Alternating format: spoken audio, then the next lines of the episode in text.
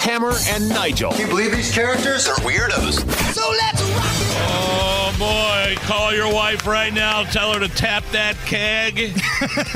Tell her to start seasoning the wings. Break out the smoker. The fourth GOP primary debate tonight will feature Woo! the smallest field yet with just four candidates. Actually a good thing, though, isn't it? Hmm, yeah. What, what's that? Where are Smaller the field, the better the debate, right? Yeah, but Chris Christie's still in there. He's so annoying. But So- like Doug's gone and Mike Pence is Doug. gone. It's a field of four tonight. While it's still two people too many, it's still a lot better than what we've seen before. What do you think it should be? DeSantis and Nikki Haley. Those should be the final two standing. Vivek and Chris Christie not making a dent. Right. They're not bringing in any money.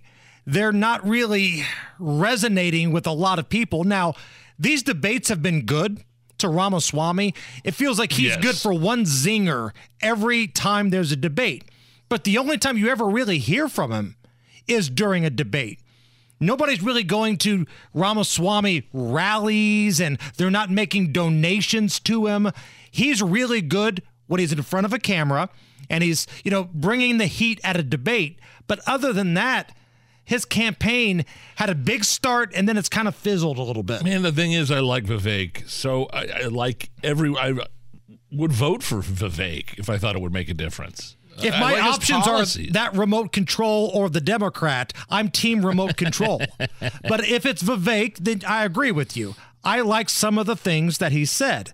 But for one reason or the other, it just hasn't resonated. But you could say the exact same thing about Ron DeSantis.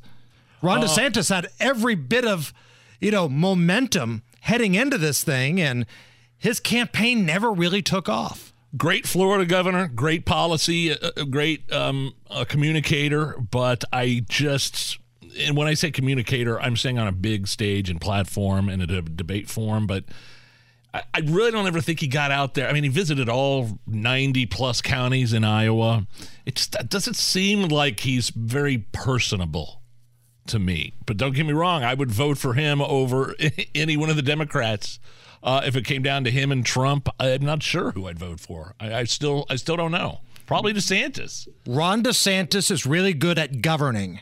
Like, and that's really what this thing should be about. But it's not. And the U.S. presidential election has not been about who's going to be the best governor of our country in a long time. it's been American Idol, right? It's been catchphrases, whether it's hope and change, make America great again, uh, things like that that captivate voters. And listen, I know this will probably hurt some feelings of some people, but the morons who are undecided voters, like a couple months before the presidential election, these people that for whatever reason still haven't seen enough information to cast a vote, they're the ones that go with, well, he looks like the kind of guy I could have a beer with. Which is Yeah. stupid as hell because you're never going to have a beer with the president of the United States. Never, ever. I don't know. There was the beer summit with Were Obama. you invited? I was not invited to the beer summit with Allison, Obama. were you invited to the beer summit? No, I couldn't make it. You're not going to have a beer with the president of the United States. Big big question is, all right, we get through all this, we get through Iowa. Um, who does Trump choose as his running mate? Heard a lot of names thrown around, mostly UN Ambassador Nikki Haley. Nikki Haley, Kristi Noem. Those are the two names that I hear more than anything else. Now, the wild card in all of this, the Hail Mary is Tucker Carlson. Oh yeah, And I don't think you can completely rule that out because it's Donald Trump we're talking about here. But I do think he needs a female on that ticket. And whether it's Kristi Noem or Nikki Haley, I promise you, when they have that debate against Kamala Harris, unless a fly lands on somebody's head, they are going to mop the floor with Kamala Harris. expect uh, Nikki Haley's opponents tonight to hit out on her for this comment that's circulating. I believe she made it in June, but it's gone viral again. Uh, this was from CBS News regarding sex change operations for kids. Madam Ambassador, another question is what care should be on the table when a 12 year old child in this country, assigned female at birth, says, Actually, I feel more comfortable living as a boy? What should the law allow the response to be? Well, I think the law should stay out of it, and I think parents should handle it. You don't think there there should be a law about experimental surgery where doctors are removing appendages from young kids? There shouldn't be a law from for you know 12 year old Johnny that you know my kid's about to turn 12. Hammer. He comes up to me and says, you know, Dad.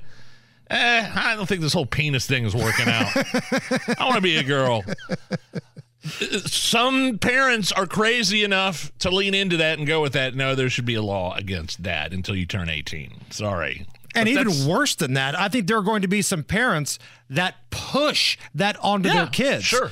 You're actually a girl. Yes. But I don't feel like a girl. You're a girl. And if you disagree, you're disobeying with your parents and you're some sort of ist there are lunatic parents out there that would totally do that. Um, you can't change my mind otherwise. I bet this gets brought up tonight in one way or the other. Again, that's from June, but you know how it works. So who's moderating this bad boy tonight? Who cares? Like, I, if you're tuning in for the moderators, that's the kind of ex- extensive breakdown you get on the Hammer and I Nigel mean, like, show. Honestly, if you're tuning into this debate for the moderators, your uh, your priorities are in the wrong place. I just want somebody that's going to be able to bring the room in if the wheels fall off, because the second debate I believe it was a Fox debate. Dana Perino, somebody from Univision, and an old guy. Yeah.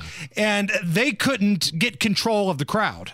Well, it's Megyn Kelly, and she's probably about the biggest name out there. And she was at one point the the biggest cable news anchor and or reporter in the industry. She's done debates before. If you remember, Donald Trump gave her the infamous bleeding out of yeah. somewhere uh, comment after the first debate. And somebody out of the so, but I mean, she's a conservative, um, and, and she has a daily uh, podcast on on Sirius.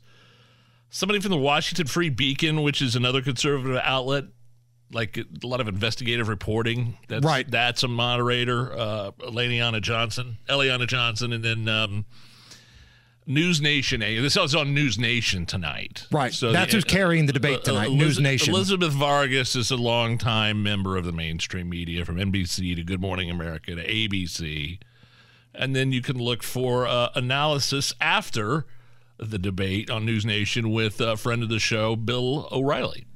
So that's happening tonight.